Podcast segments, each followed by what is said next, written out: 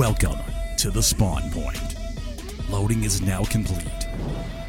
Here's your host, Nick. Hey everybody, welcome to the official premiere episode of The Spawn Point, powered by Artesian Builds. I'm your host, Senpai Nick. Don't forget to check us out with new YouTube videos dropping every Tuesday and the audio episodes dropping on iTunes and Spotify every Wednesday. We've got a great premiere episode coming up. We've got Nathan, aka Five from Pride, as well as Darius from Respawn Products to talk The Mandalorian. Let's dive right in. All right, let's go ahead and welcome our first official guest to the spawn point. You guys know him, you love him from Synergy, owner of Pride. Welcome, Five. Nathan, thank you so much for coming on the show. How's it going, bro? Hey, dude, I'm doing amazing. I had my coffee. I got a haircut this morning. It's, it's been a good day so far. That's yeah, that is the best way to start it, dude. Fresh cut is like the Right? best. It's I- it's just like a clean feeling. Oh, it is. I I'm luckier than most. Uh, my wife, girlfriend, baby mom, whatever you want to call her, she uh, Yeah, she went to both. school for um like beautician haircutting before she did her current career. So it's like I get a fresh haircut every week, maybe twice a week if I'm lucky. Like in house, don't have to pay. It's it's a blessing. That saves so much. Like I I I spend forty bucks a month on haircuts basically because like I have to like I have to have my hair like a certain standard. Uh, so yeah, it's it's like it gets spendy, but yeah, dude, that's such like a blessing. Just like having that resource that that saves a lot of money. Yeah, dude, it's it's perfect. it just gets turned around on like Pokemon cards. It's I'm, Yeah. it's not like I'm saving money.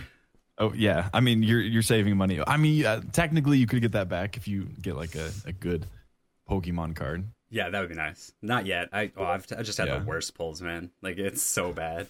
I keep watching all my friends fair. get these great cards, and I got I nothing. know, I know. One of my one of my buddies got like a uh, he he got like the the rainbow VMAX Pikachu, and it's like Mm, I got the regular one, so I'm like, dude, I, let me trade. yeah, I was I was actually watching the stream where you got that one. I was so psyched. Yeah, yeah, that's definitely. I don't know. It's it's like addicting. I was talking to somebody, and it's like it's kind of like wholesome gambling a little bit. Oh, because like because there's definitely like a yeah, there's like a um, I don't know a like economy to Pokemon cards. So it's like it's like okay, like if if you pull this, like you can you can like re, uh, turn your money around. Um, but if you don't, then No, it's- you have some, you have some cool art. Exactly. Somebody the other day like directly compared it to playing um like five card. Like you're just Yeah. waiting for that last flop, and it, it you know because it's right at the end when you're going through your cards too. It's like one of the last cards you're gonna pull. It's it's very much like poker Yeah. because it's make or break on that last card flip. exactly. I, I I like what they did with the vivid voltage though. They brought out like the amazing rares, so like you can you can get an amazing rare and a like Mhm. a like a full full art card. So that's that's kind of cool. Where it's it's not like just that like one card per deck. It's like you could get two potentially. Yeah, and it's at least for me, I'm way more into like the art of the cards too. Mhm. There's a lot of cards I'll get psyched about just because of how cool they look, but they're only worth like Yeah. eighty cents. Yeah. I uh I I opened up a couple evolutions packs, uh like the ones from 2016, and they have Yeah. their secret rares have like that specialized art that's like it looks like a kid drew it. Um, but like it's just like it's just like really cool just to like look at. Like it doesn't really have a lot of value, even though it is like a little bit more rare. Um, but it's just like nice. Yep. Yeah, to look Pikachu is like one of my yes, favorite cards. Yep. Yeah. Yeah. Worth nothing, Beautiful. but it's like I instantly put it in a plastic. I was like, "You're my baby now." Yeah. You're here forever. So just like us to get sidetracked right away, circling back to the beginning okay. of That's okay. Um, just want to, you know, I, I guess I would call us friends. I know a lot about Yeah. you, but the greater community might not. Um, let's just get get to know you a little better. Just Okay. tell us the the basics. Where are you from? What do you do when you're not streaming? What what is the Yeah. life of Nathan all about? Um, I mean, so I live I, I live in Kansas right now. I'm from Oregon. I've lived here for four years almost. It's been it's it's really close to four years. I think uh, later later in 2021. Um, uh, when I'm not streaming, I am like doing stuff for Pride or like working on stuff for my stream. Uh, and also like my day job is I'm a firefighter, so I I do that.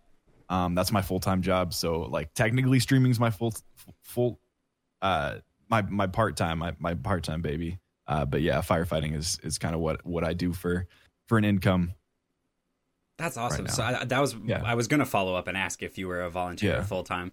Um, my dad was a firefighter on a military Oh, base shoot. for like 35 years. So like, Heck that's, yeah. That's I get. I get excited whenever I meet firefighters. I'm like, oh, Yeah. Yeah, So doing it on what- a military base is cool too. It's, uh, It- do you like, do it on a military base or are you like Yeah. a normal? Yeah, I do it on a military base. Oh, that's so cool. So is that why you're in Kansas? Yeah, they. Uh, I, yeah, I definitely did not choose to be here. Coming from Oregon, if, if you don't know, if you don't know, Oregon has like really great nature, Mm-hmm. like mountains, like trees, and Beautiful. um, Kansas is, is the opposite. It's it's not that. Um, if you live in Kansas, I'm sorry, but it, it's true. it's not the way of it's. Yeah, I mean, it's, not. it's not a bad place, but uh, dude, Oregon's one of my favorite places. I love Portland. Yeah. Driving it's beautiful through the Yeah. state, going from California to Washington is so gorgeous. Yes, I was there in the fall, uh, like like a month ago. All the leaves were turning like orange and stuff, and it was it was Oh. like a like like just driving was like looking at like a like a wallpaper, like a PC wallpaper. It was it was beautiful. Yeah. So big Ducks fan.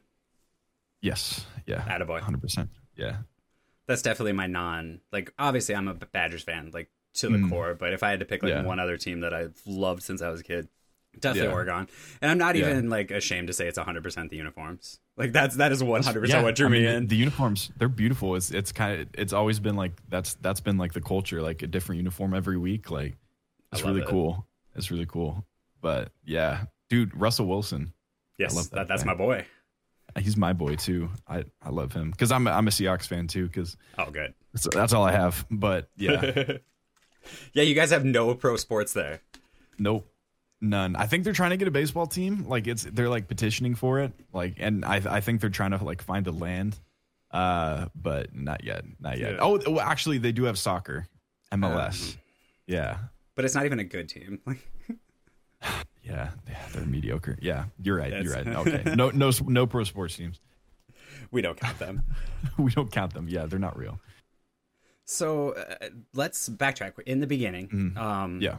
Uh, you know, I'm assuming most of us all came from like enjoying video games and sort of evolved into the streaming community. But what, Yeah. what kind of got you not even started with streaming, but what what caught your eye and got you interested in watching other streamers and sort of built you up to getting into streaming? Yeah, I actually had like no like like I'd heard about Twitch and stuff and like and like I kind of knew that was the main platform and like I'd heard of like Ninja and like all of those like huge streamers so like I kind of see them in passing um and then my girlfriend started streaming. Well, she was my girlfriend at the time. She she was just a friend. Um she started streaming and uh like and she was like, "Hey, like come to my stream." And I, I like came to one stream. I was like, "Oh, this is fun! Like I get to talk to other people. I get to watch her play video games, and like it was it was a good time." So then like I started coming like every stream, and then I like met her community, and like I started going to their streams, and like I became a mod in everybody's chats, and um and eventually I I don't know I just kind of I was like, I could do this, like I I could do this. Um and so my so she she bought my girlfriend she bought me a ps4 uh because it's a little bit easier to stream off of a ps4 um and then i bought a camera i got like a monitor and a mic uh and yeah i just started started going for it. So how long ago was that? that was in june of 2019 so so like a year and a half ago now Okay, yeah nice. So that's yeah I mean, in let's call that a year and a half, I guess, more or less. Yeah. Um, Mhm. that's incredible growth, my friend. Uh, To It's- reach it's like the level you've hit, crazy. yeah, that's it's definitely been especially in the last like eight months i think has like that's that's when like most of it's happened because like the first first like six to eight months basically uh it was it was just mostly me just streaming to like the, the that same community that i had built up with her and i kind of didn't have more of a direction than that. Um so i was just like tweeting and i was streaming and that was like that was my whole community building. Um and so like i really didn't have like a good direction for those first couple months. So like a lot of like my growth and like the things i've accomplished have come like in the last like eight months.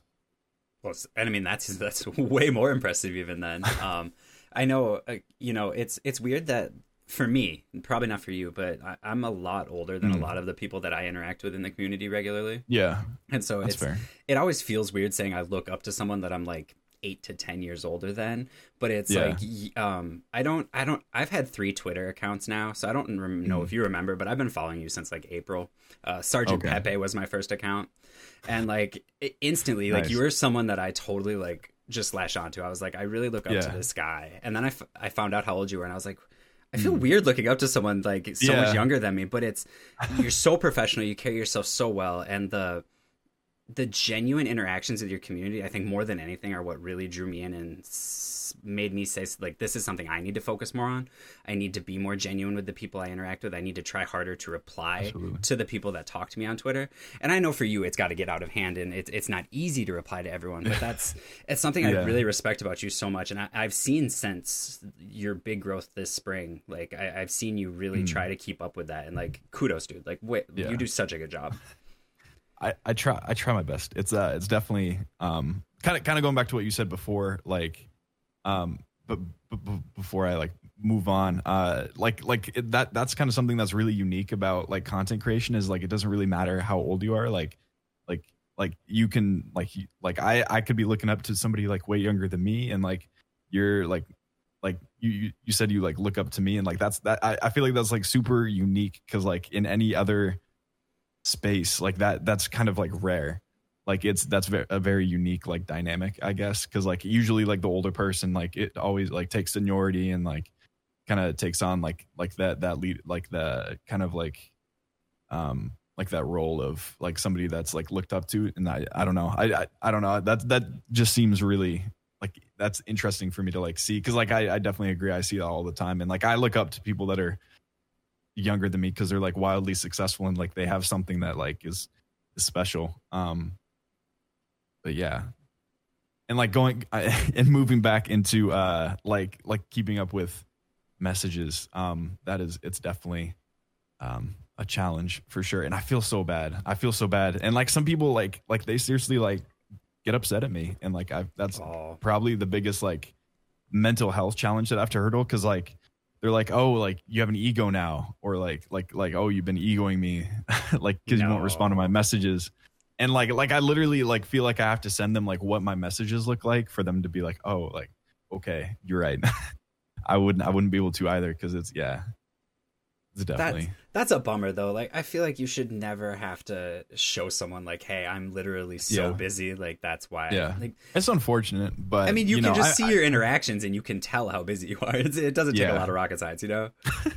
I mean, some yeah, I don't know. Some people like they they think the world revolves around them, and like that's, you know, that's that's what they're about. But but yeah, Yeah, I it's, it's definitely that's like the biggest hurdle, and like the biggest like, I don't know, like the biggest like downer about stuff is that like people get like angry with you for like just trying to like manage everything, um, and like and like looking farther down the road, like I'm kind of worried uh like what how i'm gonna be like have to handle that. Because like i i don't know i've always um the reason that like i struggle with it is because like i've always my my goal as a creator is to always like make connections as much as possible and like make everybody feel welcome and like do my best to like make everybody feel seen because like that's the way i've always wanted to feel. So like i, I kind of want to put that back out. Um but like the bigger like the more people that are like attracted to that like the harder it is to like accomplish it. So it's uh it's definitely um like kind of a transition piece that i have to like figure out how to do That's so. I, I was gonna ask you this a little later, but I think this is a really good opportunity, given that that can cause so much anxiety uh, for anybody. You know, especially like even if you don't deal with anxiety or depression. Um, how do you set yourself up, or how do you, what do you do to make sure your mental health is in a good spot when you do get into Yeah. those situations where you have fifty some DMs and you don't even really know where to start?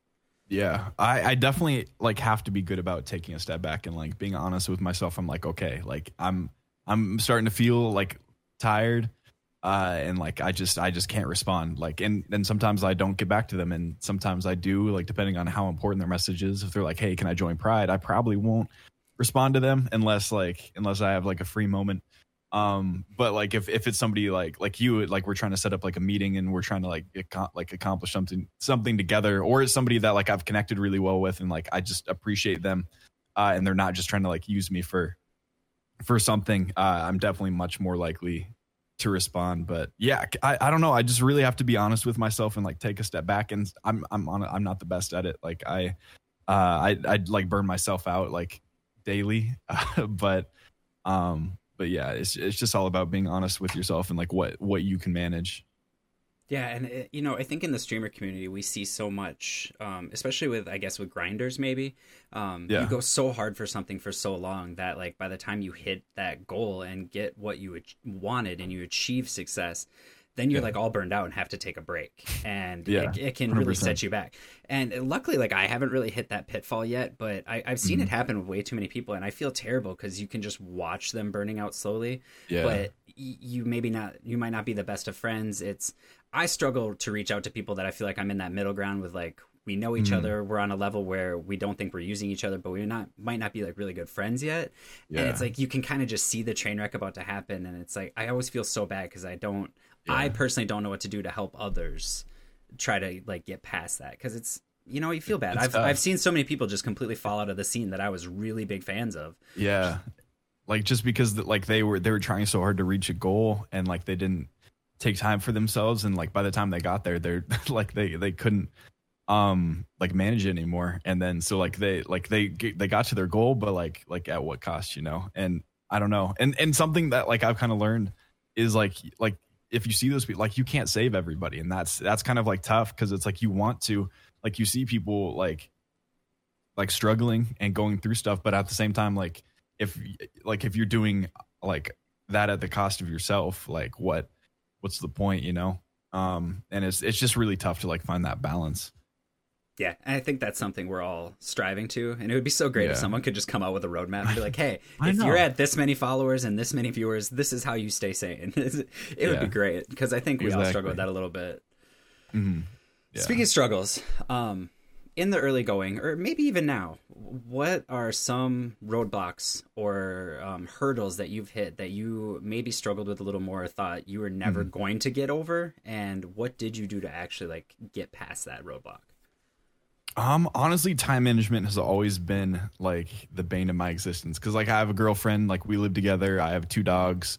Um, so like making sure that like I spend enough time with with them, um, making sure that I'm I'm doing enough on stream to like still continue to be successful and like doing work. So like time management has always been something that is very like hard for me because like I wa- I want to do so much but like I I can't and like I overextended myself.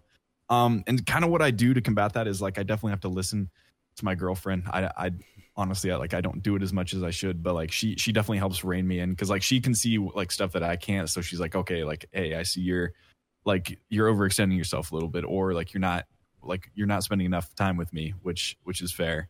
Um and it- like i definitely have to like listen to the people outside of me that can that can kind of like see what's going on when i when even i can and that's kind of that's kind of the biggest solution that i found so far. Um but i'm sure there's something better out there i just haven't That's haven't huge. it. You you hit on a really big one. I think communication is huge. Mhm. Um, Yeah. I had to sit down with Alyssa and I just had to be like, look, our schedules are kind of in flux a lot. Um, yeah what days can we set that I can focus on this stuff, and then we, what days can we like focus on family stuff? And it's you know I, I basically just kind of tried to Mm-hmm. Build my schedule more around what she needed when we get home from work, things Yeah. like that. And then obviously like with a kid, my situation is a little different, but Mm-hmm. it, I, you hit on a really big one, and it's it's listening to the people around you. Yeah. And if you're lucky to have a good communication set that you guys can just get it right out in the open, I think that's best. But sometimes Yes, you just have to take like the cues from the people around you. They might not be able to tell you flat out, "Hey, you're not spending enough time with me. Hey, you're not paying enough time to the chores around the house." They might just be like, "Oh, this house is a mess." Like you just got to be ready to pick up on that, you know? Exactly. It's, hard. exactly it's just like being good at listening and also being good at like like asking like hey like what can i be Mhm. doing better or like like do i need to be doing this less or this more um when i when i first started streaming was when my girlfriend first moved here or we moved in together um and that was like a really big like clashing point because she streams and stuff too uh so she definitely like understands but like that was like when i was like i was putting like eight hours a day or like night at that point into streaming and like because i didn't understand that like less is more sometimes Yep. and like I, I was just i was like i was just like pounding as much time as i could into streaming and like she had just moved here and like she was like why'd I move here? Like, you know? Um, so it, it's, de- it was definitely at first was like a huge like struggle. And like, I had, I had a tough time, like communicating. Like I, I wasn't, I, I wasn't willing to listen as much as I am now. Uh, because I was like, like, like I have this new person here, like, and I, I have to, I have to manage my time around you. Like what? Um, but yeah, it's, it's, it's definitely come a long way in that sense. That's, and I think too, being honest with yourself, it, it can be so hard to see those interactions on Twitter or see that your chat is blowing up or that you're, you know, mm-hmm. suddenly you went from 10 to 20 concurrent viewers regularly. Like, yeah. I think we all can get a little ego from that from time to time. No, you know, if you're going to be honest, like it, it feels yeah. good. It feels good, yeah. It, but be, like, being honest nice. with yourself and saying like I I am not doing as well in this area, or I need to limit this so I can focus on this. I don't think a lot of people, especially early on, realize that the eight to ten hour stream every single day is not the grind to success that they think it's going to be. Like yeah, less exactly. is definitely more. And it, and like it, but it feels right, you know. It's like it's like okay, like if if, if I put more time into something, uh, like like more people will come watch, you know? Yeah. And like that that's that like that's how it is for like most things, but like content creation is like this unique like beast that is like takes um like a lot more like insight and thought than than like most other like career, career paths. I'm not sorry, I don't know why I did that. It's, it's definitely it's a valid career path, but like like for me right now it's it's not a like a career path. It's it, it has to be it's like a forced hobby. Yep. That, I mean, that's yeah. how I took it when you did the air quotes because yeah. I did that a lot too. Like I, I, I just didn't want to offend somebody. Yeah, you know, exactly. in case, in case you're like, but I'm a full time content creator. yes, and that's great, and I'm really happy for you. It's yeah. just like I'm being honest with myself. Like I don't think that's a realistic goal, especially with the day job that I have. It's it's a good exactly. place. I don't want to give that up. Yeah. No, I hit like you know doctor levels, then like maybe yeah. you know you get me on that yeah, ninja exactly. level and like sure like this is exactly. my day job yeah, now. Hundred percent. Yeah, I'm I'm out. yeah, yeah, yeah. I'm, I'm a full time streamer. Yes. yeah, it's it's crazy like how like financial like obviously like it, it feels like really vain to like worry about the financials of streaming, but it, it's it's so crazy how like how like like how how big like the financial gap is like like how quickly like you can move into that like next tier because like like some people like have a have a tough time hitting payout and then and then there's like like a little like a little overhead from that but then i feel like once you get to gaining traction like it can move up like very very quickly and like it's crazy like seeing all of these it's it's like the gold rush you know it's you see all these like huge creators and they're like easily making more than like I, I I've made in the past four years of of working, uh, and it's like it's like oh shoot, like it's it's a huge draw. Yeah, it's it really is, and I think like for me, the like even just considering like oh wow, what mm. if I ever got to that level? Yeah. immediately I start to think about like, oh, but what do they do about insurance? And like, what if they exactly. like couldn't stream for a month and like income just fell off? Or like, what exactly. if their main sponsor goes out of business? Like, there has to be this like low level laying of anxiety with that, no mm-hmm. matter how yeah, always. good you are, and that freaks always. me out. Yeah, and it's and it's like yeah, like yeah, if something crazy happened or like you just yeah, you got sick for a month and like half your community left and half your income left along with it. It's like, oof, like it gives yeah, it gives like it's crazy how like dependent um you become on like your community to to support you, which is like that which like you basically put your life in the hands of others.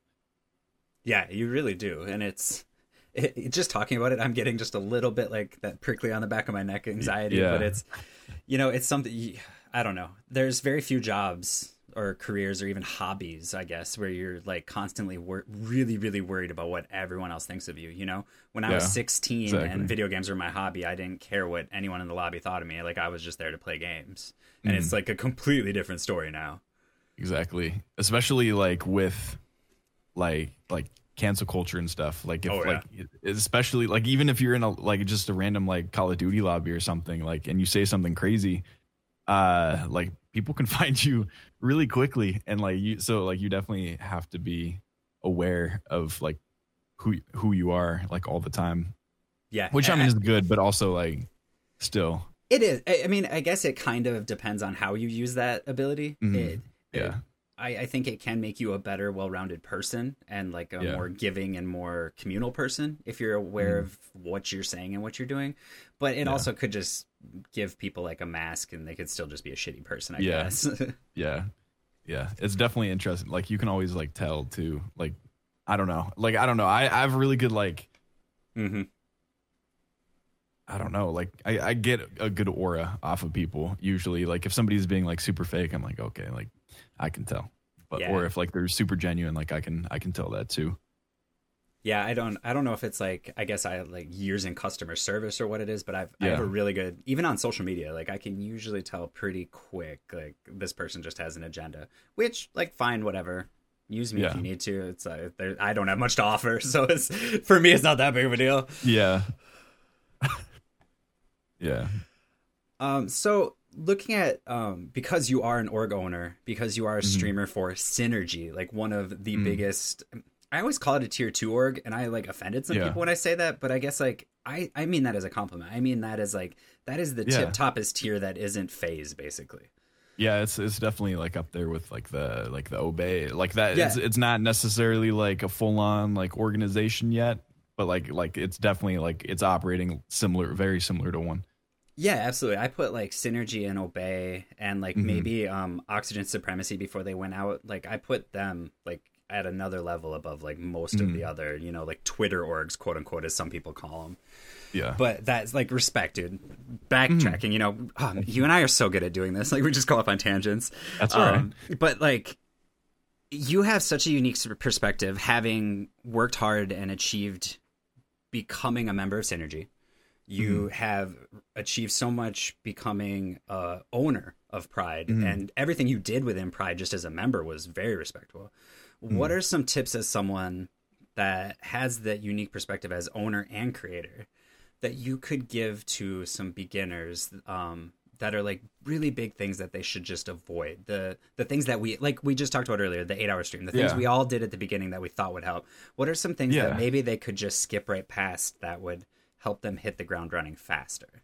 Yeah, I, I think I think honestly, it just like being very like I I know like it's really cool to be on teams, um, and like I I don't know I feel kind of hypocritical, but like honestly like don't like chase like organizations because like a mistake a lot of like small streamers make like including myself sometimes like is they prioritize the team's brand before themselves because they're like okay like the team in turn will uh, give me that growth back. And it doesn't always work that way. Like like even even like ones that are super like good and like supportive and stuff like you don't always necessarily get that uh like brand promotion back.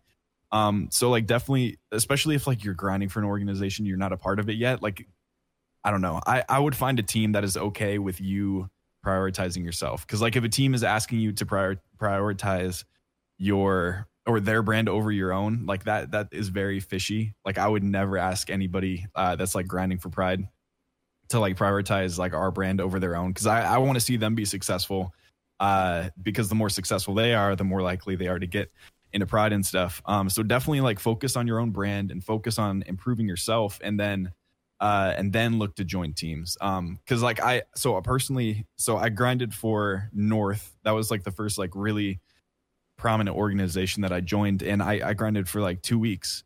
Um, and then I got in because I, I very quickly, like when, when I first started grinding, uh, I definitely was not like up to, up to standards. Like I had, I had some good energy, I had some like good aspects.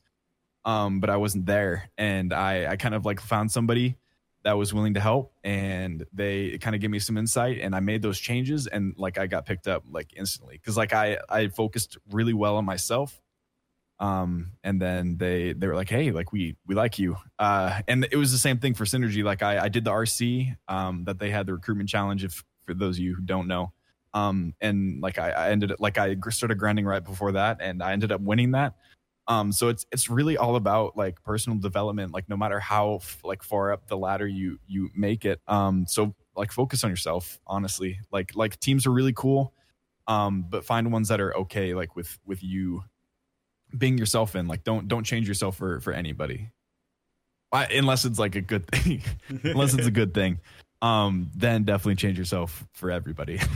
Yeah that's, uh i'm glad yeah. you touched on that though because i've seen so many people in this community that i care about and i love their content but yeah. they start grinding for an org and their entire content becomes about that org. Yes. And then yeah. they you know maybe it doesn't work out. Maybe it just turned out to be not the org they were looking Yeah. for whatever now they have all this content that they either have to delete or it just awkwardly sits there because it's Exactly. branded with that org. Exactly. and like, it's and never like where, where you what are you me. left with? Yeah, And, like, and yeah. like what are you what are you left with? Because like most of the time when I so when I left North, like a lot of the community that like I had, like like the the time when I was in North, like that was like some of my best like stream statistics. Uh was during was during the, that time and like I, I left and like instantly it just like dropped. I was like, dang, like that's terrible. That sucks. Like I never want to feel like that again. Um, so I, I made I made sure to like when I was grinding for synergy, like I, I definitely like expressed that I was interested, but I was all about like still building my own community and making like genuine connections with people and not just trying to build off of synergy's growth. Cause like being a part of the team is amazing. Like I'm surrounded with a bunch of creator by a bunch of like creators that are super, super talented. And I feel like that's like Mhm. the best thing about being in synergy and pride. Um, but like I have always like like I don't rely on them to build my community for me. You know, I, I've built it for myself, and like what whatever they add to the equation is just like is just like the cherry on top. But like I I, I do it all for myself, um, and and they just like bring the extra, you know, and that's that's how I feel like it should be. Um, you might dis like some people might disagree, uh, but like that I feel like that leaves you like no matter what happens, like if the org ends, or like if if they end up like like you end up parting ways like you're, you're still you still have yourself you know and like you you won't lose your community after that because you're still you Yeah, that's the biggest thing. And I think that's why, like, at least personally, I've always been reluctant to do a lot of collaborations. Um, because I, do, I don't want that short term community. Uh, I don't. I, it, it hurts when you lose a community member. Like, Yeah, you know, even absolutely. losing one person that you knew was there a lot, and all of a sudden they're not. That hurts. So to lose like a whole chunk when you leave a team or anything like Yeah. that, like I'm not a big fan of it, honestly. So it's I, I Mhm. think that's really really good advice. Uh, work on yourself, build up that brand, so that no matter where you go, that group of people is going to come with you and just keep growing. yeah because like as a small streamer you want to do everything you can to, to grow and like a team is it looks like like it's like it looks like a quick track to like getting you know getting like like better viewers and stuff. But like the the thing you have to remember is like the people that are in that team like have already like accomplished like getting into that team. You know they're already at where you want to be at. So like the, obviously they're gonna have better numbers and stuff but like that doesn't necessarily means it comes from just being in the team. So yeah definitely focusing on yourself and and be, being being you and not not like you with the team on top of you All right, cool. Yeah, no, thank you so much. You're officially the first guest. I appreciate it so much, man, Yeah? from the bottom of my heart. yes. Thank you so much for coming on. We're definitely gonna have you back on again. absolutely i'd love to i'd love to come back in a little bit All right, cool. 100%. Everybody, check out Five on the socials that I've been scrolling the whole time. Make sure you follow him on Twitch. Watch his streams; they're lit. Thank you, buddy. You have an awesome day. I have a good one dude thank you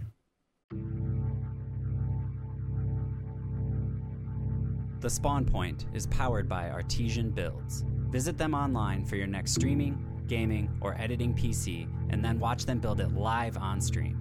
Check out the link in the episode description and use code NICK at checkout for additional savings. Now, let's get back to the show. All right, welcome back, guys. We are joined now by social media guy Lord Dagovere Darius. You know him by a ton of names. The social media guy for Respawn. Hella knowledge on Star Wars. Thank you so much for coming on the show, bro. How's it going? Hey, how you doing? It's so good to see you. Thank you so much for inviting me. I'm so excited about this, fam. I've been literally waiting all week. yeah, I know. Me too. As, as soon as I watched that episode, I was like, I have so much to ask him now. Um, before we jump to the Star Wars stuff, just really quick, you know, obviously our biggest connection is uh, Respawn. I, I was Respawn Yep. Recruits. You were the social media guy that everybody knows and loves. Mm-hmm. Um, How did you How did you find the company in the first place? Yeah, so uh, so if uh, those of you that don't know me, I actually have a lot of esports background. I was a competitive player, I was a host, I was a social media guy for a lot of organizations. And when I was looking for an actual job, a paying job, which is kind of hard to come by in the esports domain, um, I looked on Hitmarker Jobs. And Hitmarker Jobs is a very good foundry of just looking for things for esports, any any type of stuff to do with esports or gaming in general Yeah. and I, I found Respawn products. Uh, so I hooked them up with my cover letter, resume, and it was kind of like it was just. I, I don't want to say it was meant to be because there was some competition uh, to get that, but uh, as soon as uh, Alex, the marketing manager, Alex, the big guy, big boss, uh, as soon as uh, we got an interview, I think that it was pretty much. uh, in the work. So yeah, Alex is Alex is great, and you right from the rip, you seemed like a really good fit with everybody. So it's like it was a good job. I love Hitmarker. I like I'm not even looking for a job, and I scroll through Yeah. Hitmarker constantly. There's so many good jobs on there. It's insane. I, I, I feels really sad because I feel like as good as Hitmarker is, it's still not known enough. And there's so Mhm. many kids, especially in this day. You know, I'm 30, and uh, there's so many kids coming out of high school, so many kids coming out of college, and they're looking for that. I want to be working with gaming. I want to be working with esports. And Hitmarker is that place. You, even if you're not looking for a paying job, you want some type of experience, you could probably Yeah. nail an intern job, and that Hitmarker is that place. Yeah, it's the I, and I like how they rank the jobs. You know, you they they Oh, yeah. straight up tell you they're like this is super entry level. This is if you've had Yeah. this much experience, so you can kind of filter out the stuff that you're like, okay, I don't qualify for that at all. Absolutely, yeah, completely. It's it's a great site. So it's I, I guess for me with respawn, it's been about six months, probably about the same for you.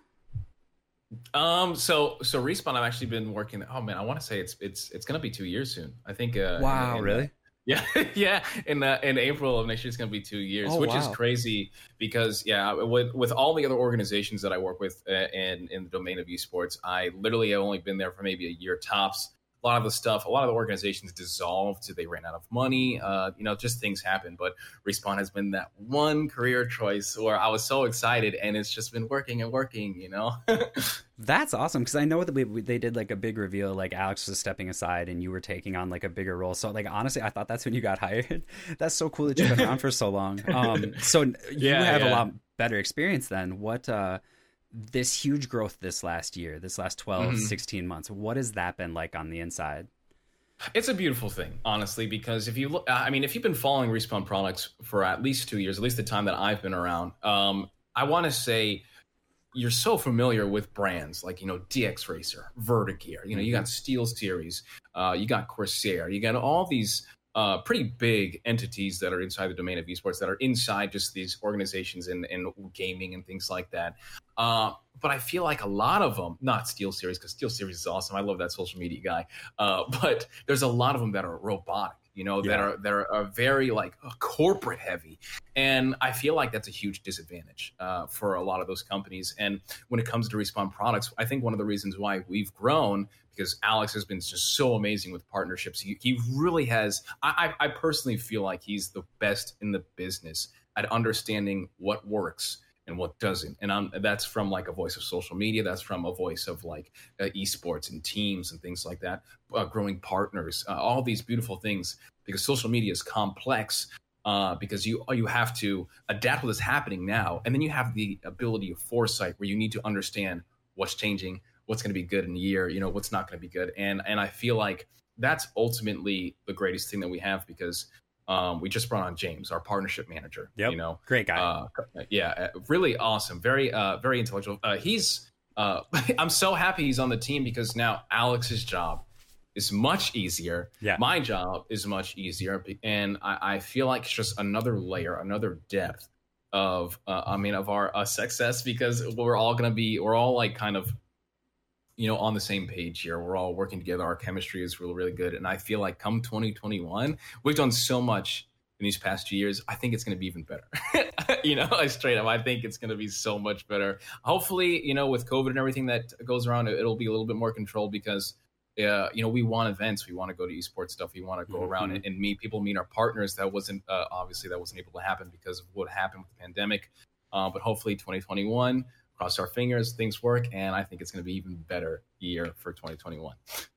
Yeah, I'm excited. The trajectory of this company is it's just insane, and you know, it's it's something uh, that's been in like just random Facebook ads and on my Instagram for probably Yeah. two years, at least a year Yeah. in my memory Mhm. now, because I've had my well, this my 110 I've had for almost a year, so Yeah, you know, and it and it was literally the social you, I guess it was the social person and the Probably. ads that totally sold me on it, and it's uh, you never get that feel with a lot of other companies. I don't even want to single out chair companies. There's so many peripheral companies out there that they just don't feel like there's a human on the other side. You don't get any No. natural reactions.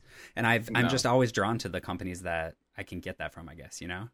Yeah, I- a hundred percent. And I, I, it's it's I, it's not just you know like gaming companies. I feel like Yep. it's it's just corporate companies. They're just always like that. Uh, um, uh, Wendy's does a really good job because they're they're like controller fake. I mean, I can tell you all these partners that I interact with every single day. that aren't afraid to go out there and just literally reply. And you know, you see it every single day. You know, I'm replying to people who follow us, people who don't follow us. You know, entities, partners, big, small, doesn't matter. And that's on all faces: Instagram, TikTok. And I just really feel like so many other companies, if they just kind of detached from their corporate vibe and allowed someone who kind of understood, you know, kind of like Alex does, kind of like I do, and then interact with their following just a mm-hmm. bit more to give a voice or a face, I think a lot more companies would be largely successful. Yeah, and it's it's one of those things where like I don't think I've ever worried about, and I'm sure Alex probably doesn't too. Like you guys crossing some sort of imaginary line and like advertising yeah. in a way that's bad. Your interactions right. are so natural, but they're all they're also like yeah. they're keeping that corporate whitewash, so to speak. I, I know that's not the right term yeah. for it, but you know what I mean. Yeah, like, yeah, yeah. You're not in trouble of doing anything bad, and that's great. Right, right. But the way it's, you guys, well, yeah, the way you guys do strategize, um, and I know it's a team effort, staying on top of it, mm. but when something pops off really good, obviously, you know, write that one down. That was a great strategy. But like, yeah, yeah. Sometimes you're just going to strike out. You're going to get that tweet that only gets like 20 likes. oh yeah. Oh yeah. What happens when you guys do that? Like, how do you bounce back from that? Uh, so in the beginning, about two years ago, when I first started, uh, we we didn't really have a following. I think we were below five thousand uh, followers on Twitter. Um, you know, Instagram, all that stuff, kind of built its way from our Twitter uh, August last year, that's when we hit 10k. You know, and we're almost at 50k mm-hmm. followers mm-hmm. this year, so that's a that's huge growth. But there are things that I really like to do. In interaction was the main thing. Uh, and we couldn't do that back then. I mean, I would tweet stuff out. I have all these really good ideas. I'd make uh, gifs and, and all these stuff, and like you know, I would tweet something out, and it would just be like six likes, seven likes. I'm like, oh, you know, that's that's that's a terrible thing for a company, you know, who's trying to get up and, and make their way, you know, with their products and everything. Um, but as time goes on, you know, we had Respawn Recruits, was a huge success for this year, and I can't wait for next year. But then you have partners, and I and I feel like the biggest thing, the most important thing that you can have all the money in the world, you can have all these great ideas, but if no one is seeing your content, if no one is out there to interact with, then it doesn't matter. You know, you ultimately have no followers, you have no community and I think that's the biggest thing that we have is we do have a community. You know, we have Discord members of almost 4,000 right now. And that just took a while to build with our partnerships, our interaction, you know, our little contests, giveaways, things like that. And ultimately, the, the at the end of the day, you know, that big source, that uh, thing that was branching off was the social media, the Twitter kind of going on and interacting, replying to people like you, just to make them feel like they have somebody. Um, and I think that's the most beautiful thing because – two years ago we couldn't do that. We couldn't we couldn't really do that into uh, a little bit of last year as well but it's been just slowly just organic and growing and every single year every single thing that goes on it's it's just going to get better and better yeah, it's it's a beautiful thing to see. I kudos to all you guys. You're doing a wonderful job. Please keep it up because mm. I, I like this partnership a lot. It's my favorite one. I don't want to lose it. yeah, same. I mean, every single day I wake up and uh, you know it's it's a job, but it doesn't feel like a job because it's it's super fun. And there's some days that are like really stressful. You know, uh, you know, uh, last I think it was like two weeks two ago, weeks ago, yeah, issue with the codes. And that was not a fun day to be a social media guy. you no. know, that was not a fun day to be Alex.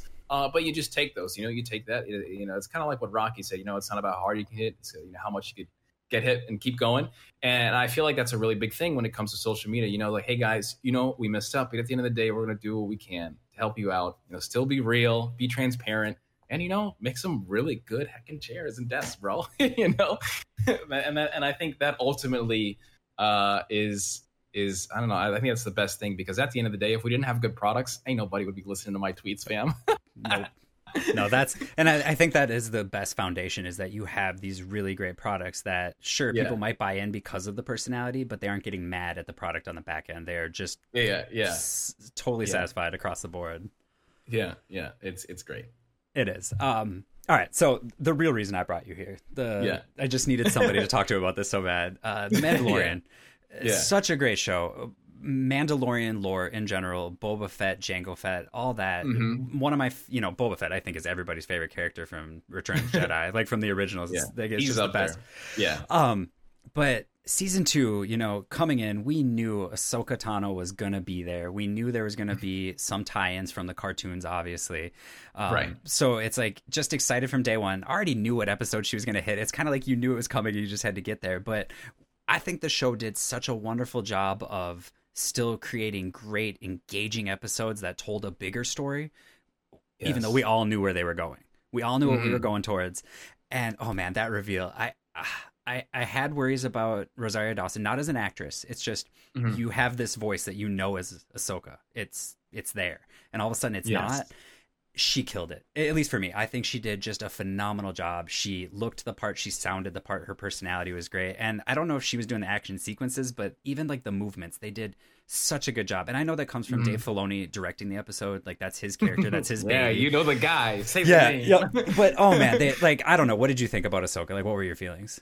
Um, so uh, back when I used to do my personal podcast of talking to nobody, which was just me talking about Star Wars, um, I there a, a long time. I think it was during the summer. Uh, you had all of these leaks that came out. You know, Boba Fett, Boss, Ahsoka Tano, Sabine Wren. Uh, you know, so many agents, so many like film people were talking about all these iconic characters essentially who are maybe not in the original trilogy or the prequels, but they're in Star Wars Clone Wars, they're in Star Wars Rebels, these animated versions of Star Wars that we love so much. And and they're big characters, characters that have had arcs with Ahsoka, with Obi-Wan Kenobi, Anakin, that are connected to the uh, story, you know, of Clone Wars, and essentially that goes on and connects and webs on to the original trilogy. And I had no, I, I didn't think it was because I didn't think it was going to happen because you look at The Mandalorian, the first season, and what does The Mandalorian do so well? It's its own thing. It's original. It's Yep. in a timeline after Return of the Jedi, before the fourth, uh, the Force Awakens,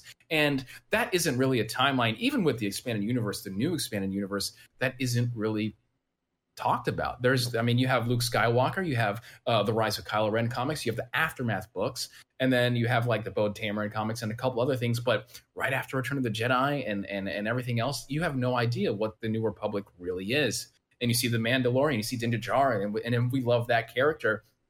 So after the entire first season, no, I had no idea that Ahsoka Tano was going to be in here. I thought they were going to just keep it for its own thing. You have characters like, you know, Fennec Shand, you know, uh, IG-11, you know, Kuil, Cara Dune, original, completely new, never before seen, you know, and I was like, okay, so that's what they'll do. They'll just keep making original characters. But this season, you know, who's Bo Katan? Who's Ahsoka Tano? Boba Fett's coming back, you know? And Ahsoka Tano, I felt like live action, I thought she was perfect. I, I like it's it's hard because I'm a Batman fan, and and you know who's one of the greatest villains, if not the greatest villain in in like comic book history, is the Joker. Yep. Uh, Mark Hamill Yep. plays the voice actors, and, and he's always the Joker. So when I first saw the Dark uh, the Dark Knight, and you know it was Heath Ledger, I was like, what the heck? Where's Mark Hamill? You know, and then there's no Mark Hamill, and that's just something that I feel like a lot of people that watch animated uh, animated series or comic books or or, or, or animated movies kind of have to get used to a big actor or actress playing these characters that we've known so long. The voice actress Ashley Eckenstein, she's amazing. In fact, she's probably the Ahsoka that we've known in the animated series. But you need someone like Rosario to play that character, and she did phenomenal. There's a couple of minor issues that I had, like you know, her montrals were not really as good as I thought they would be. But that's me talking as a nerd. You know, like, oh wow, they can they could have done better. You know, so uh, but. I thought it was perfect. Even some parts of that episode, she almost sounded like Ashley, like Yeah. a couple times. And and I, I, I job well done. You know, let me see more. Let's go. That that was my biggest thing. Is like we have this uh, almost like box episode, and she's gone. Mm-hmm. Yeah. And we really yeah. don't know when we're going to see her again. No, And that's- no idea. oh, that that's what gets me. But uh, to what speak on what you touched on right away is um Yeah. the, the period right after the fall of the, Uh-huh. at the Battle of Endor. Like we Right. there really isn't anything. If you read the Mm-mm. books um, from the early '90s, uh, you know, the, Mhm. where there's three of Heir them. to the right? Empire. Yeah. Yeah. Heir to the Um, Empire. Yeah. you get a little bit of an idea, but it, it they're they're retconning a lot of that stuff now, which I love. Like they're bringing it back yeah, after yeah. saying that it isn't part of the Yeah. story, but it's Right. It- it's interesting to see them really expand outside of just that small because in the books if you've read them which i know you have but like if the audience has um it's still very focused like on the skywalker clan you're still Oh, yeah. you're still hanging out with han leia It's Chewie. all Luke, Han, Leia. Yeah. yeah like you you haven't branched out much so to see like this Mm-mm. other whole end of the universe where if you're a huge nerd you know there's stuff happening if you're not a huge star wars nerd it's just oh cool a totally new story where we're not getting another skywalker episode for Yeah. once Yeah. Yeah. Yeah. but um with with um sorry, I totally lost my train of thought there just because I was okay. so excited. Um, Grand Yeah. Admiral Thrawn. So, Yes. and, and again, if you read those books, you know he's like the big baddie. And a Uh-huh. question I've had for years now Mhm. is: we knew he was around after the fall of the Empire. We Right. know he was around before Rogue One. Now we can call it in the timeline. What Mhm. happened in Yeah. between? Where did he go? And Rebels, for those that don't know, did a really good job of showing him disappear and possibly be Mhm. defeated. But we Mhm. know he comes back. So it's Yes. by bringing in um, by bringing in Mm. Ahsoka Tano, I'm assuming, and you Mhm. touched on it, Sabine Wren's got to be there somewhere. Yeah. Oh yeah. We're we're gonna find out where all these characters went and what happened Mhm. in that time frame. Yeah, yeah, yeah. And it's a beautiful thing too because Thrawn uh, is a character who I feel like a lot of Star Wars fans are not used to seeing. This is not a force-sensitive wielding Jedi or Sith. This is a tactical, calculated, you know, mastermind genius on the battlefield. And and he's also an alien. He is a Chiss. He has blue skin, red eyes. He's not from this particular galaxy. He's from the unknown regions. You know, places Way where out there. Yeah, way out there, you know, so far that literally, like, the Emperor kind of sort of doesn't know where they are. Um, and that's one of the most compelling things about this character, Thrawn. And we get in that Ahsoka Tano episode, which was even crazier because you would think that, of course, they stay to their context of the Mandalorian, but Ahsoka and Ezra, you know, uh, and and excuse me, Ezra and Thrawn and and Sabine Wren, they are all connected. This is the story of Star Wars Rebel, which is ultimately the chronological sequel to the Clone Wars animation. And uh, if you haven't seen that, you definitely should because all of these stories, all of these characters are connected in some way. And Thrawn is a beast of a villain who is a bad guy, but not really a bad guy at the same time because he has a greater story. He has a greater objective, which is, of course, trying to save his race as well. And when we talk about when we talk about Thrawn, you know, there's just so much that I feel like the character brings to the table. And ultimately, I feel like aside Ahsoka, aside Revan, you know, who's the video game character from Knights of the Old Republic, Thrawn is arguably the most popular expanded universe character outside of the movies, just because of his renown, like you said, from the books uh, in the early 90s, which was arguably the trilogy that resurrected Star Wars after the movies came out, because there was a dead time, the dark times, as a lot of fans call it, where there was no Star Wars content. I mean, they had the early uh, comics of the uh, Dark Empire, which is when Yeah. the Emperor first came back, you know, which kind of was uh, retold a little bit in The Rise of Skywalker. Uh, but Thrawn, I feel like, is also Star Wars. And we don't know where he went. You know, we see at the end of Star Wars Rebels him and Ezra, the the new kind of sort of Jedi that they uh, took a big role in for that animated series. They kind of just go off into unknown regions of space, in literally into hyperspace, and they are gone. And it's kind of weird. We see at the end of that uh, episode with Ahsoka, she's like, "Where's your master? Where's Grand Admiral Thrawn in the Mandalorian?" And I wonder if that character even knows where Thrawn is, because I feel Yeah. like nobody knows where Thrawn is. I really feel like they're not going to be back in the Mandalorian. I think they're going to get their own live action thing, or maybe this is a continuation of a new animated series. Oh, and see, I didn't even think about that, but that's that's actually a really good guess. Um, Yeah. I I Yeah. would love to see the purple space whales. Oh, yes, Like, yes, of course. If if they could just give me a thirty second recreation of that last scene from Rebels, but in real life, like oh. in oh, live action. blow the whole budget, just blow the whole budget on it. Oh, that would be so Yeah, cool. It's kind of like the dragons from Game of Thrones. Like I just need them. I just need them. yeah, yeah, yeah, and it's funny too because they're hyperspace whales. These Yeah. are whale like octopus aliens that for some reason they can reach hyperspeed speed. Like that's what? Yeah, that that scene was just amazing. But then you get into Uh, why I would love another spin-off that focuses solely on those characters because you get like the royal families from the Mandalorian and you get like Yes. so cool stories that just really have never Yeah. been explored outside of that direct cartoon. oh and, yeah, and, no, and there's a whole group of characters, especially like I want to say there's a couple strong like female leads. Um, Mhm. that would be like such a good replacement for like Leia since we don't have a Leia Yeah, like with this new yeah, series, you know? Like there's just so many good characters that I think fandom Yeah. could really latch onto that they've just never gotten Yeah, yeah. a chance Yeah. with. I mean, even Bo Katan, you know, there's so many people that have just seen her for the first time in The Mandalorian. I mean, of course, people who have watched the Clone Wars, which is the animated series, and Star Wars Rebels, they know her. They know that she is the true Mandalorian. She's the true ruler of Mandalore. You know, she's Yep. worthy of the the dark saber. It was taken. That's not you know that dark saber is hers, and you see her, and then of course Ahsoka Tano, who is literally one of the most fleshed out characters in all of Star Wars because she's had. I mean, she was supposed to be in Revenge of the Sith. She wasn't in it because they took her out of the script. And then, of course, they were brought in with George Lucas, who directed the movie for the Clone Wars animated series, and he helped Dave Filoni to flesh out that character even more. We get to see her now in live action and in Star Wars Rebels. Uh, there's a lot. Even Sabine Wren. Sabine Wren has such a great backstory, so much pain and suffering. Because what a lot of people don't know is, you know, their favorite character may be Boba Fett, maybe Jango Fett, but they don't know the history of Mandalore Nope. because there's so much history of Mandalore throughout Clone Wars and the original trilogy when they basically separated how Civil War and all these things. And, and I feel like, yeah, go on, tell them, you know, let them know, you know, why not just flesh out all these characters who have been in your universe for years, 20 Yeah. plus years, 30 plus years.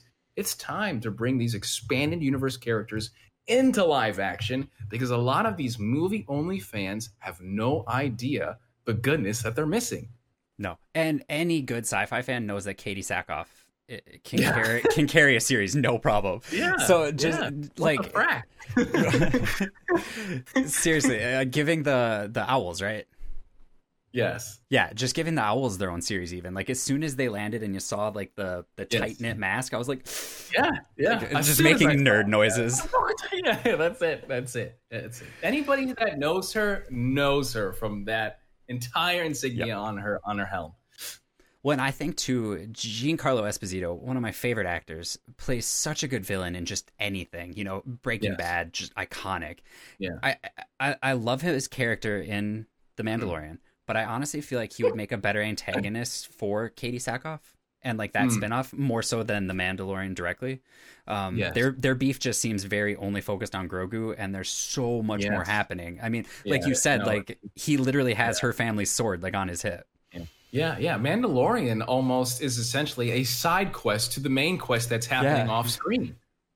Yeah, it really is. sad to say that. Yeah, it's sad to say that because you're just like, what are you talking about? Mandalorian's the best thing since the original trilogy. I mean, yeah, sure, okay, but at the same time, you guys are missing so much more. You know, so much. and with with Thrawn too, you get opened up to so many new things, like Oh. um, the Selmari, for example. And I'm Yeah. sure I'm saying that wrong, Yeah. but the No, Force repelling lizards, the coolest thing ever. Um, Yes. For those that don't know, basically, they find these special lizards that just live in Mhm. trees or chill as hell, and they Yeah. create a bubble where like the Yeah. Force just can't be manipulated. yeah, yeah, it's completely nullified. Yep. Completely.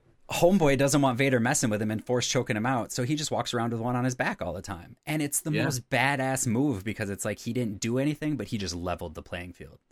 Like Yeah. now you have to, Yeah. and he's like Yeah. six steps ahead of you in his genius head. So it's, Mhm. I'm obsessed with this guy. He's like my favorite Star Wars character. Yeah, no, I mean, I like oh, who people who don't know Thrawn need to understand. Like, this was a man who was so powerful in his right mind, just uh, on his, uh, not necessarily physically, of course, but he's a great, he's a great soldier, of course. Uh, he's not a pushover. He is a genius. You know, he is a, a tactical mastermind, and this person could not only talk and kind of like have sass toward Darth Vader, but also the Emperor himself Mhm. on just his tactical mind, just, just his ability to talk and, and know more things than everybody else. And yeah, you talk about uh, the uh, Force sensitive nullifying lizards that literally are only alive on one planet Yeah. you know on the entire universe. And he goes and finds these things to yeah to get back at these force sensitive because that ultimately is the force is kind of i want to say like his bane at times because it, you know it's an enigma to him. He does not really understand it.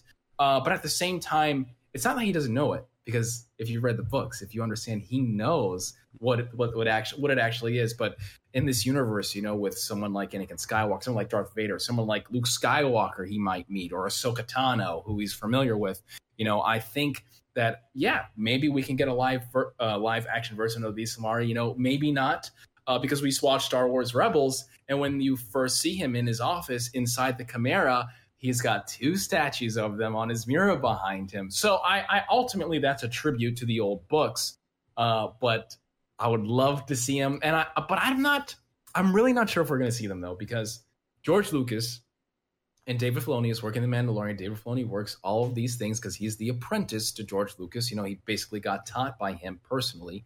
And what I think George doesn't like is I don't think he likes when the Force kind of has some type of anti-force you know the the nullifying your powers don't exist anymore because if you read the old empire series uh, and you have heir to the empire and then you have the Yuuzhan Vong you know what happened with the Yuuzhan Vong? Well they were a race that came out from another galaxy and the jedi couldn't use their abilities against them. And then you have this with the you know the uh, i always it's such a hard name to pronounce. It is. The, the samari. And, force and lizards yeah, yeah, and and the force nullifying lizards, and it's almost the same thing because um, imagine that. I, I like it just it just boggles my mind how a movie only. I don't want to call them casual fans because I think it's insulting, but how a movie only fan would see someone like Luke Skywalker go out and try to do his stuff and lift up Thrawn or you know force lightning him or something, and then nothing happened because he's got this little furry lizard on his shoulder. You know, so uh, so I feel like it's it's it's it's one of the it's like a baby Yoda. You know, you don't know. It could be really good or it could be really bad. So I wonder what's going to happen. yeah. Oh, and speaking of uh, Baby Yoda, it's I feel weird calling him Grogu still. Like I, I just kind of like Baby Yoda yeah. better. And not yeah. that Grogu was a bad name. Like that was, but that, no. I think they did such a good job. We knew he's still a baby in their sense, but we also know he's at yeah. least fifty years old. Yeah. In the back of my head, I was like, okay, that means he lived through Order sixty six. Yeah but never really yeah. thought about it. And then they actually, like yeah. they say straight up, someone mm-hmm. smuggled mm-hmm. him out of the temple before everybody yeah. got slaughtered. Which cool, I guess. Um, but I love that they really spent time letting us know through Ahsoka that he actually was intelligent, like knew what was going on, and there wasn't like an infant infant. Like definitely had an understanding of what was going on around him, what he was doing. Mm-hmm. He just wasn't communicating it, mm-hmm. and that was really cool because it, it it just made his personality so much bigger. You got so much more like there's yeah. so much more there now. You like, oh shit, this yeah. guy's seen stuff. Like what what yeah, has he seen? Who does he know? Did he ever meet Chewbacca? Did he ever meet Yoda? Like we don't know. There's so much more there now. But when mm. they put him on the rock and he's mm. in the tele not teleport, but it's like it was like a natural satellite. It was like an amplifier. Yeah, it's for Zoom call. yeah, there you go. Thank you. Uh, the the signal's going up, and he passes out finally. Um, yeah.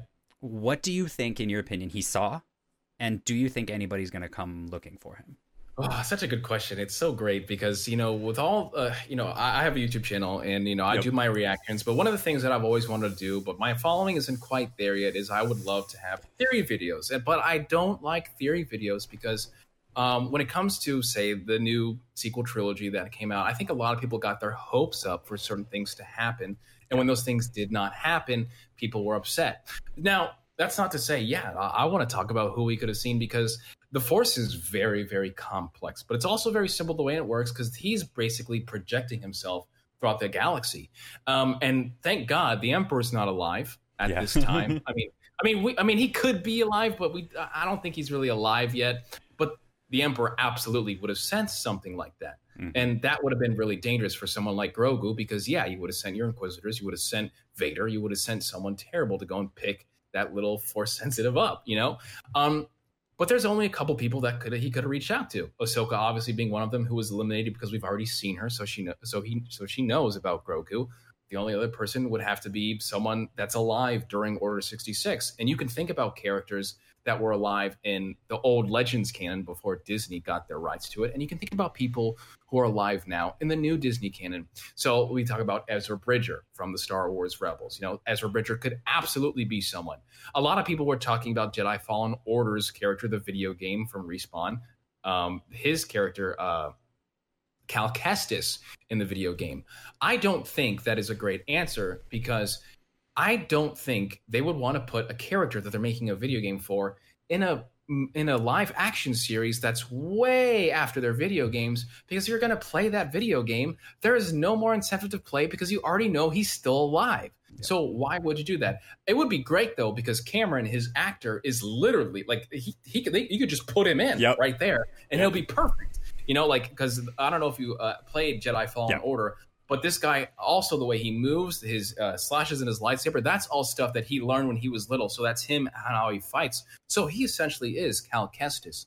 Um, but I want to talk about other characters like Master K'Kruhk. Uh, Master K'Kruhk is a character that was like seen in the old animated series of the original Clone Wars with the Powerpuff Girl animation, the Samurai mm-hmm. uh, Jack animation. He was someone who kind of got bodied by General Grievous, and he does this force thing where his race kind of goes into hibernation when he gets beat up and he sleeps.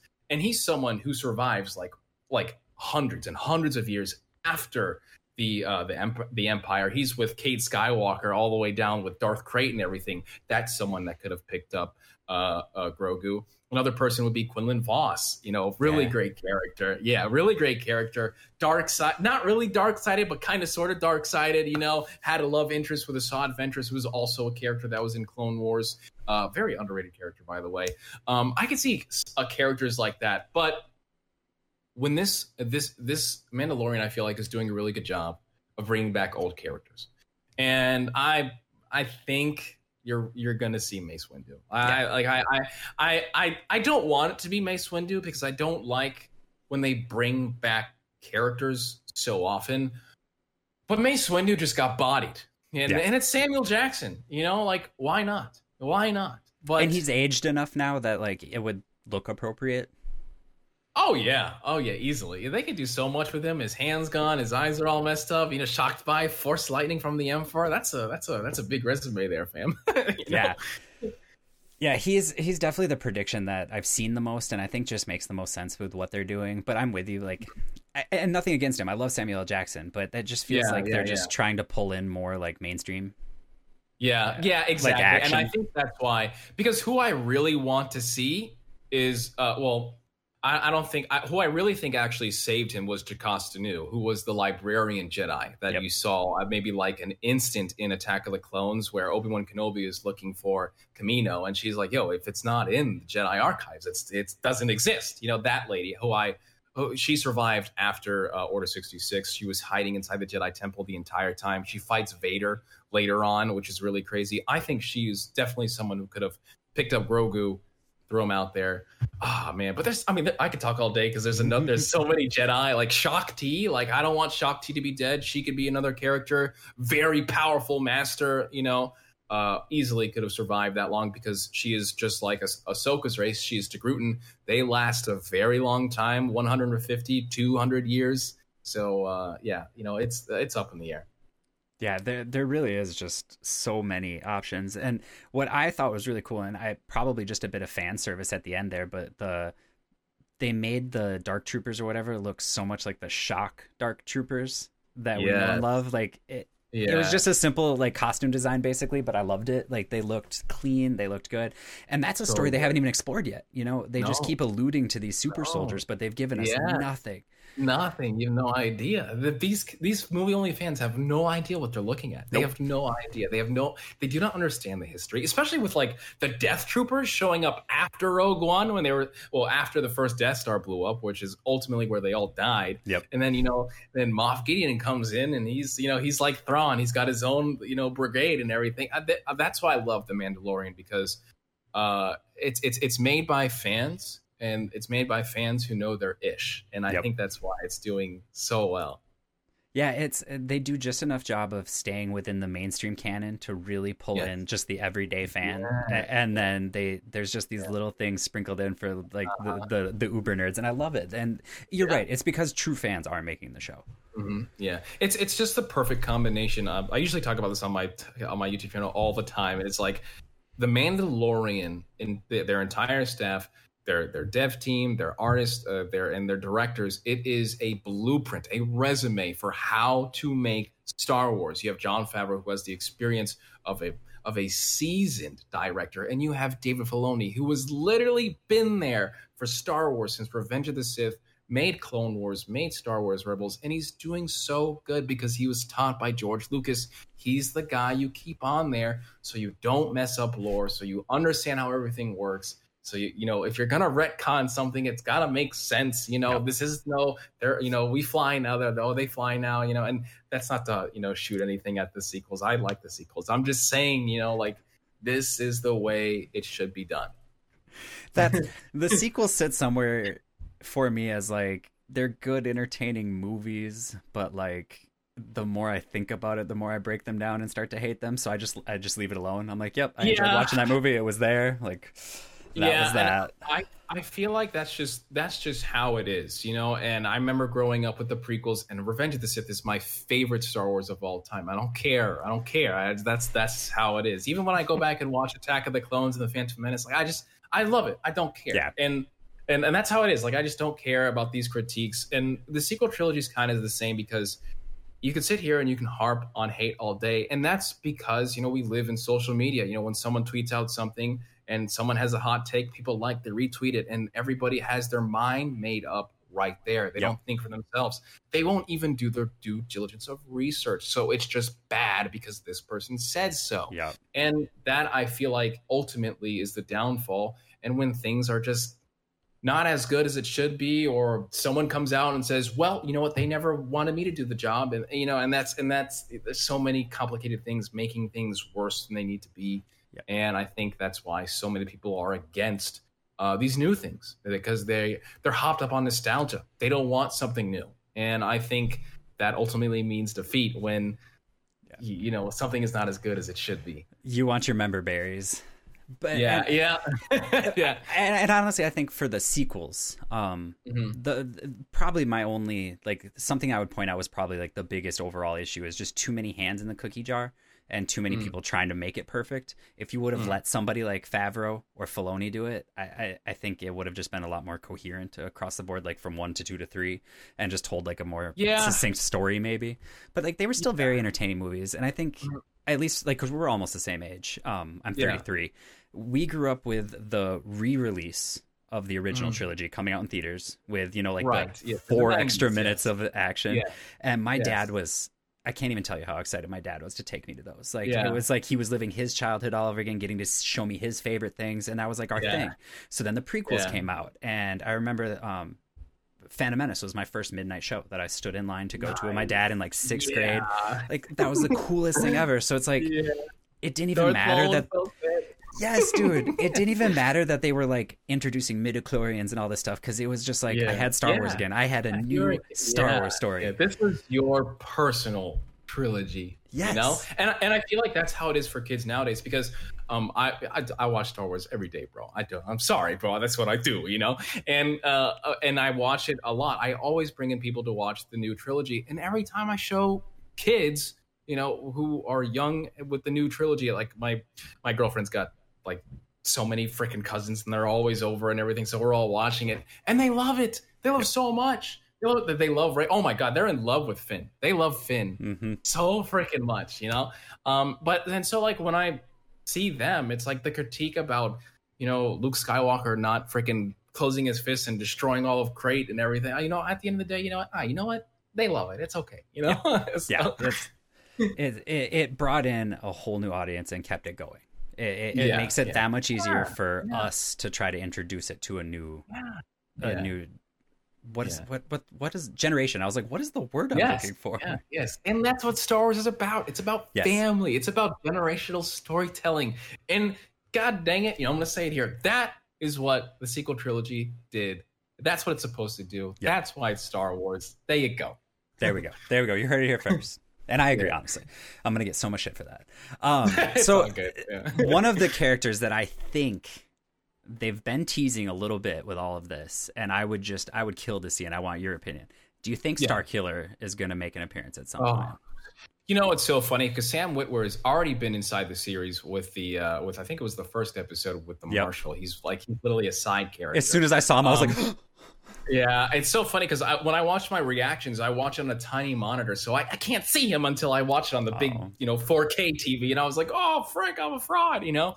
So, uh, and I'm watching it, and uh, yeah, you know, it could be, it could be uh, a really big thing because if you watch Clone Wars and you do, and you do a lot of behind the scenes stuff, You know what characters were supposed to be in Clone Wars animated series? It was supposed to be Darth Revan and Darth Bane, like the actual, um, not, not just the names, of course. It's these are supposed to be the people, uh, the Knights of the Old Republic and the Revan, like his actual appearance from the game, uh, Darth Bane's actual appearance from the novels, and then George Lucas and uh, and David Filoni decided just at the last second not to put him in. Oh. And you have a character, yeah, and you have a character like Star Killer who at times was so incredibly overpowered, but because he was in a video game. And you read Yep. the novels, he's not really as powerful as people really perceive him to be, especially the one part this guy, this this Star Killer guy, this force sensitive guy who is so strong, he's whooping Darth Vader's butt and taking it to the Emperor. He takes down the Star Destroyer in the video game. That's like one of the I think that's probably the most uh notable levels of the entire Yep. game is like this guy is taking this Star Destroyer, we know, with his fists in the Force. But when you do your due diligence and you're reading the novel, it's not really like that. He's more, it's already going down, it's crashing. He's just guiding it down, Yep. you know? Um, and he was actually supposed to be in Star Wars Rebels, believe it or not, and they Oh. decided not to put him in. So it's crazy because this character is getting closer and closer Mhm. to his birth in the new canon. I guarantee you, if he is there, I don't think he's going to be as powerful as people perceive him. Imagine if Grogu reaches out and it's- Star Killer. That's what I'm saying. That would just be the coolest. He shows up and he's like, "What the hell is this?" And That would like, be well, who too are you? much for me. Yeah, that would be so much for me because not only is Star Killer just so compelling and interesting, he's he's he's enigmatic, obviously, to the the movie fan base because they've never seen, they've never played No. the video games of this character. But Sam Witwer has been Star Wars for so long. He's Darth Maul. He's the Emperor. He's played so many voice uh, voices of characters in Clone Wars, the animated series, and Star Wars Rebels. And of course, he is the body. He is the voice of Star Killer, the actual character, and it's it's right there. You know, they could do it if they wanted to. Yeah, they really could. And I, I agree with you. I think bringing him down to a Anakin on steroids type level because Mhm. you have the Yeah. you have the backstory that he he doesn't know how to control all this. This is a Yeah, dude that yeah. was just taken and forced to do exactly what Vader said and nothing else. Eh, Mhm. He just reacts randomly. He, he might sense something new in the Force and just be like, "Oh, what's that?" Yeah. I could even see Galen Marek, and that is his clone. You know, Oh, and that yeah, would, okay. that would see that would even make more sense because you already have cloning, you already have Grogu, you already have Dar- Doctor Pershing, who's trying to figure out was he making Snoke, is he making the Emperor? You know, what is this going on? So, uh, you know, Galen Marek could obviously be, hey, you know, I was this lab rat. And I escaped from Vader and the Emperor. Now I'm just doing my own thing, and I heard someone call to the Force. Why not? You know? I, I would love that. I'm here for that one. That's a good one.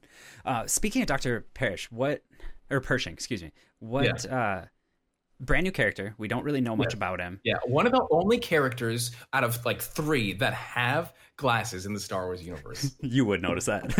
Yeah, yeah. But- no, George Lucas does not like underwear, and he does not like glasses in the Star Wars universe and and toilets. He's like really big on it. That was not supposed to be a thing.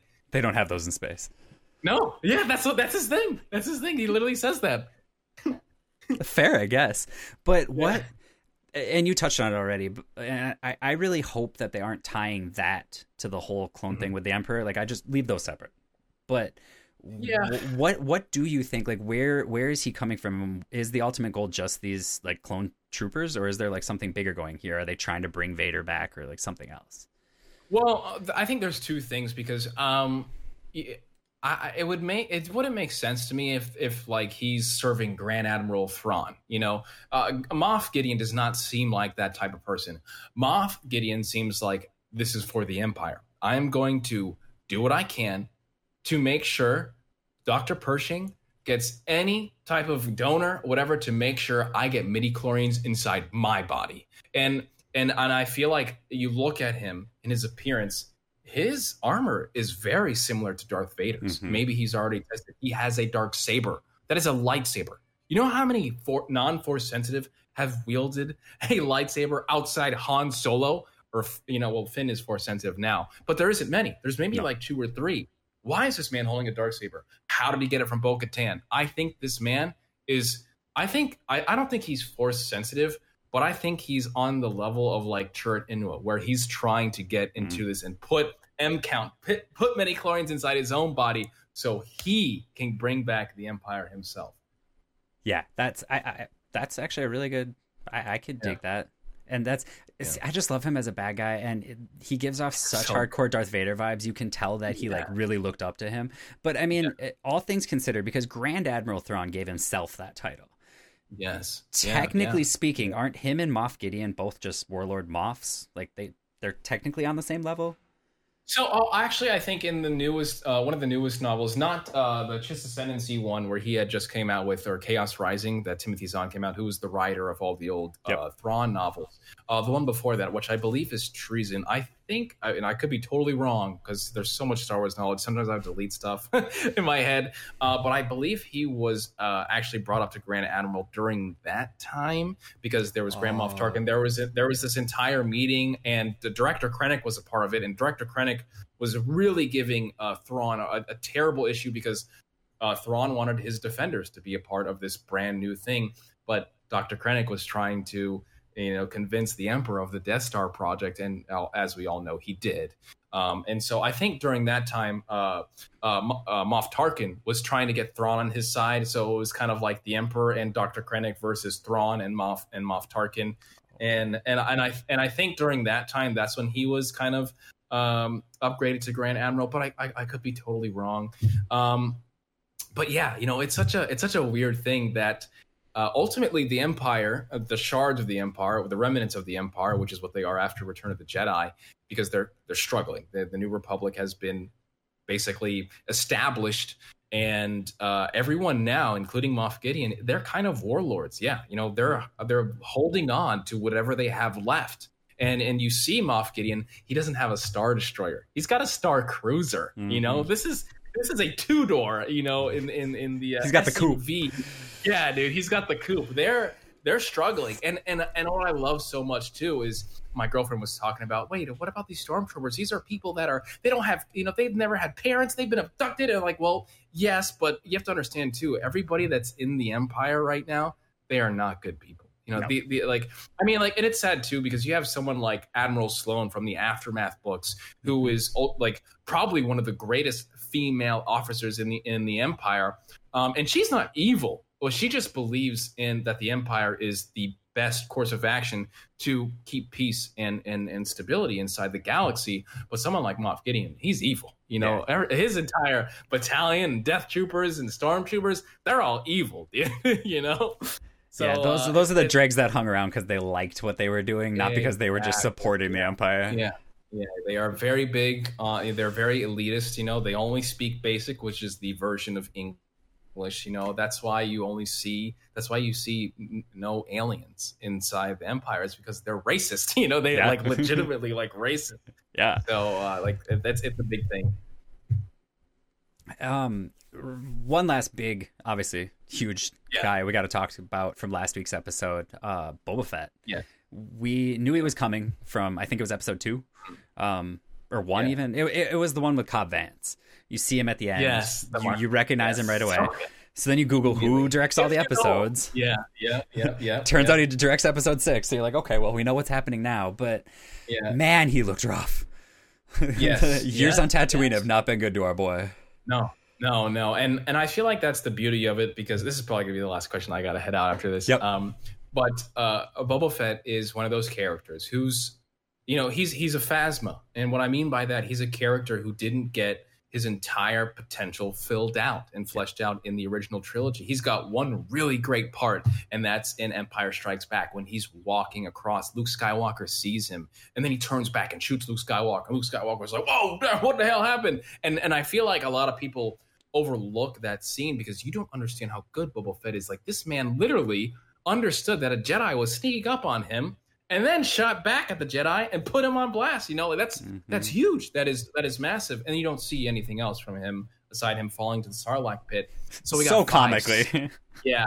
And it's sad too because George Lucas actually regrets doing that. If he he said he like if if if if I knew Boba Fett was going to be this big, I would have never killed him off like that, you know. And now we have five six years after Return of the Jedi, so it's like 35 plus years since Return of the Jedi, and we the first time we've seen Boba Fett on screen and and last time we saw him was blown up. You know, Jabba Hutt's uh, you know sail barge is, is blown up. You know, this Tatooine, this is a Dune Sea. You know, you're gonna die out there. You got yep. sand demons, you got you got Sarlacc, you got krayt dragons, you got Tusken Raiders, and And you know, Boba Fett falls into that Sarlacc pit, and you know, eventually he does climb out, and, and that's how it was in the old legends. He did climb out. He, I think it took him about two or three times.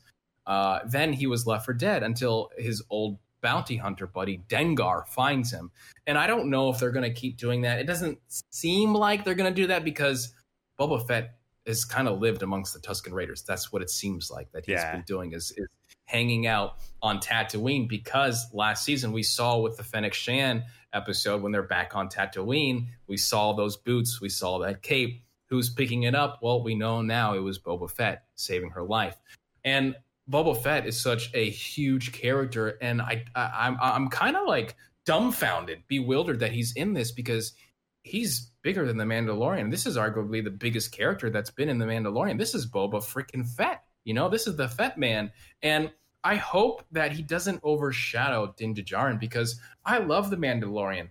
But if you put too much Boba Fett, then I feel like it's really going to outcast the Mandalorian, and it's no longer going to be the Mandalorian. It's going to be Boba Fett. You know? Yeah, and that's uh, I agree with you. I love him, and I I love what they've done with the series as a whole, like going back and retconning his voice into the old movies and stuff. Like they've done such a good job. have as, to. You yeah, have to. it's it's amazing work. But I agree. I think they need to go on this mission with him, bust Bill Burr out of the space Mhm. jail, but then like they need to get rid of him for a while because even just Yeah. being there and being like the surly, quiet guy, it completely takes away from everything we're trying to get out of Din Djarin right now. And we're Yeah. really starting to get some actual like character development from him, and I would hate to see that go by the wayside just for fan service. Yeah, as much as I, mean, love it's- Boba Fett.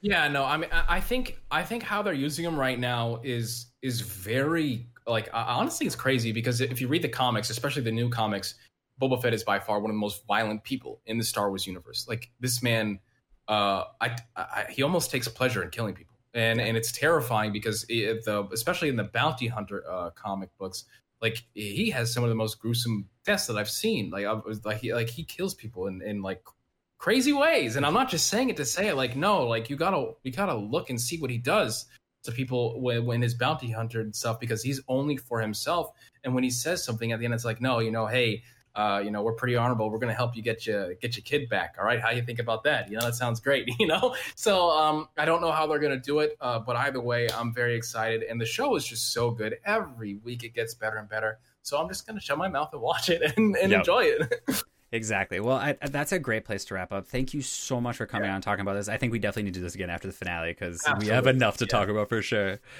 Uh, is there anything you want to plug at all? Uh, no, I mean, if you hey, listen, if you want a nerd that talks about Star Wars all day and is a social media guy, sure, I guess follow me on Twitter, follow me on YouTube. I make some silly TikToks. Other than that, you know, thanks so much, Senpai Nick, bro. yeah, thank you so much for coming on, man. I really much appreciate it. You have a great night. Yeah, you too, fam. Thanks, man. Thank you guys so much for tuning in. I really appreciate it. Don't forget to subscribe on YouTube, follow us on Spotify. We'll be available on iTunes soon. Tune in next week for another great episode. Thanks.